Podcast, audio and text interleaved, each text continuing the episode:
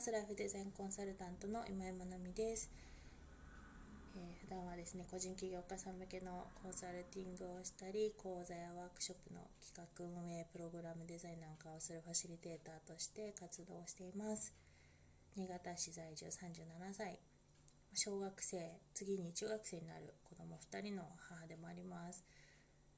このラジオはですね普段私が頭の中で考えていることを言葉にする自分自身の言語化力を高めていくというところと聞いてくださった方が何か考えたり気づいたり新しい価値観に触れるきっかけになったらいいなと思ってお話をしています。今日は3月26日金曜日ですね、えー、子どもたちが春休みに突入しておりましてなかなか朝のこの静かな時間が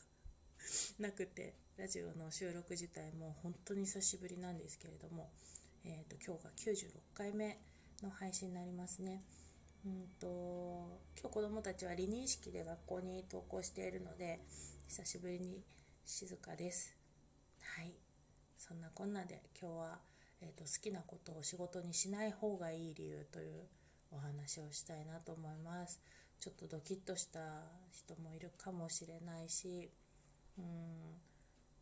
なんかね私自身も好きなことを仕事にするっていうのって、夢もあるしすごく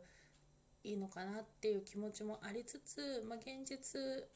えーと、自分自身も起業したりとか、えーと、あと起業家さんたちのコンサルティングをしたりいろいろ、まあ、コンサルティングに限らずいろんな方たちとお話しする中で感じていることを今日はお話をしたいなと思います。えーと、ここ数年多分すごく起業ブーム、まあ、ブームというかもう起業しやすい形にもなってるし私もなんかあの自分自身がえっ、ー、と割と結婚が早くて21歳になってすぐぐらいに結婚してるので主婦になってからも今37歳だから主婦歴も長いんですけどうん結婚して、えーと、当時働いてた会社を辞めそして妊娠出産子育てっていうふうに突入していく中でやっぱ仕事をする思うような形で仕事をするっていうのはすごく難しい時期も過ごしてきてでたどり着いたのが起業っていうところだったんですけど起業をすること自体はすごく応援したいんですよね。新しいいい働き方の選択とし選択肢として持っているっていうのはすごくいいと思うし自由に働けたりとか、えーと、何かにこう縛られることなく働きやすくなるという側面もあるのでそれはすごく会う人にはいいと思うんですよね。でただ、えーと全部が自分の責任になるのでそこの覚悟があるかそういうものも引き受けられるのかっていうところもすごく大事だと思うし、まあ、あの事業の規模にもよると思うんですけどそこの裁量っていうものを自分がどれだけの、えーと、ことができるのかとかどこまでのリスクを負えるのかとかうんどれだけ動けるのかとかによって企業のサイズ感っていうのは変わってくるのかなと思います。で私の場合は一人企業っていう形でうんとまあ、お家からスタートできるような事務所とか店舗とかを持たないでもう自宅からミニマムにスタートできるような企業をしたいしているという方をサポートすることが多いですね。で起業する時にすごく気をつけた方がいいなって思うのが、えーと好きなこととか今やってることこれからやっていきたいと思うこと、えっと、これで誰かの力になれたらなって思うこととかそういうことをこう基軸にして起業をする方っていうのはすごく多いんですね。でその気持ちはすごく応援したいと思うところなんですが、うんとそこで問いかけをしたいのがそれを仕事にしたいですか？というところなんですね。で仕事にするということはつまりそれで、えーとまあ、その商品サービスを提供して対価としてお金をいただいてでその中から収益を上げていく中でそのお金で事業を回していくというのが、まあ、商売の基本の形ですよね。で、うんと、好きなことを仕事にしようと思った時に注意したいのがそれでお金をいただきたいですかっていうところなんですね。例えば好きで本当にもうなんか好きでこれをとにかくやりたいんだって思うのであれば趣味とかそういう自分の生きがいとして持っているっていうのも一つの方法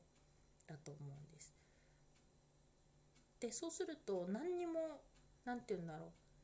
何のしがらみもなく売り上げ上げなきゃとかあの利益を上げなきゃとかそういうことも全く考えず好きなことを好きなようにやれるので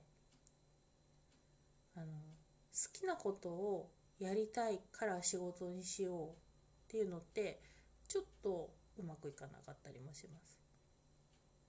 でこの商売感とか商売センスとかそういうところって全く別のスキルだったりするのでであと,、えっと人に何かを教えるような、えー、お仕事もそうですね。うんと例えば私が本当に起業をしようと思っていた時期ってベビーマッサージとか、まあ、今も、ね、されてる方多いと思うんですけどベビーマッサージとかがものすごいブームで、うんと、ベビーマの講師にのインストラクターの資格とかですねを取ってる方がすごく周りに多かったんですね。でベビーマッサージが好きだから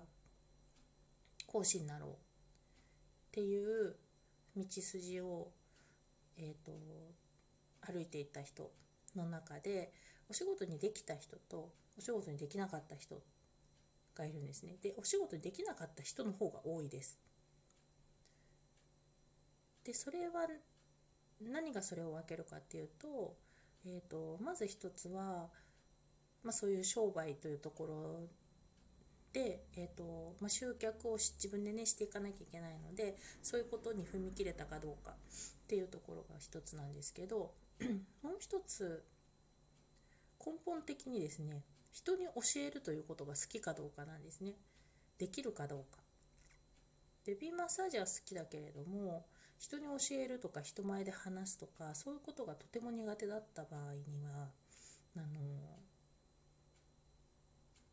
ベビーマッサージは好きだけれども人に教える教えるのは苦手なので講師には向かなくなってくるんですよね。そうすると,、うんと、それをやるのが苦痛になってしまう。で結局これって何が起こるかっていうと好きなことが嫌になってしまうんですよね。で本当はその好きってものすごく原動力になることだし自分の生活を輝かせるものであるはずなのにそれがすごく枷になってしまう重たい枷になってしまう ってなってしまうともう本末転倒なので好きなことを仕事にしたいと思った時には仕事にしても好きなままでいられるかどうかっていうのはすごく考えた方がいいと思っています。で本当に純粋に好きでそれを楽しみたいんであれば別にそれを仕事にする必要ってなかったりするんですよね。起業する必要はあるのかとかでなんかそれでまあ、例えば資格ビジネスとかの業界で言うとそれを仕事にすることで、まあ、何人集客すればもうこの受講費はペイできるからあのそんなに企業のハードルって高くないんですよみたいな感じで投資になるっていうことを歌ってると思うんですけどそのそのいくらかを稼ぐのがどれだけ大変かっていうことですね。例えば10万円の資格を取って、えーと、1人5000円で提供するとなれば20人集客できれば大丈夫ですよで10人の講座を2回やればもうこんな受講費全部払えちゃいますよって言ってたとしますよねその20人を集客するのがあたかももうこの資格を取ったら20人集客でなんてすぐですよみたいに言っちゃうんですけど20人集客するのがどれだけ大変か。でもちろん、えーと、一つの考え方としてはその1人でも集客があってそれを、えーと、20回続けられればっていうふうに思える人もいるだろうし、うんとまあ、じゃあ10人を2回と思って10人を2回集めようと思ってものすごく頑張れる人もいるだろうし。でも仕事としてそれを続けていくとなるとそれをずっと繰り返さなきゃいけないんですよね。そうなるような仕組みを構築するっていうのも一つですし、うんと、コンスタントにそうやって集客できるように、えー、セールスをしていく。PR をしていく。っていうのもそうですし。なんかねそこら辺を、えーと、まるで簡単かのように、えーと伝えてしまったりするとやっぱり現実にそこに向き合った時になかなかうまくいかないっていう人も多いと思うのであのお金をいただくっていうのって結構ハードルになってる人多かったりしますのではい。そこにね、まあ、それ例えばそれがお金のブロックっていう形でそこを、えーと、ターゲットにしてる人とかもいると思うんですけど好きなことを仕事にすることが本当にその理想の生活を叶えるかっていうと必ずしもそれがイコールにはなっていないっていうところはよくよく知っておいた方がいいと思っています。思っていますし伝えています。はい。でそれでもあのやりたいっていうところになればその事業家の応援だったりとか一緒に考えるお手伝いっていうのは私のようなコンサルタントとかあの力を借りてやっていくといいと思います。一つの考え方のポイントとしては好きなことを好きなままでやれるかどうかっていうところですかね。なので仕事にしない方がいい理由とは言ってますが仕事にするのも全然 OK だと思うしよくよくそこら辺を考えてみるといいのかなと思っています。それでは今日も素敵な一日となりますようにおしまい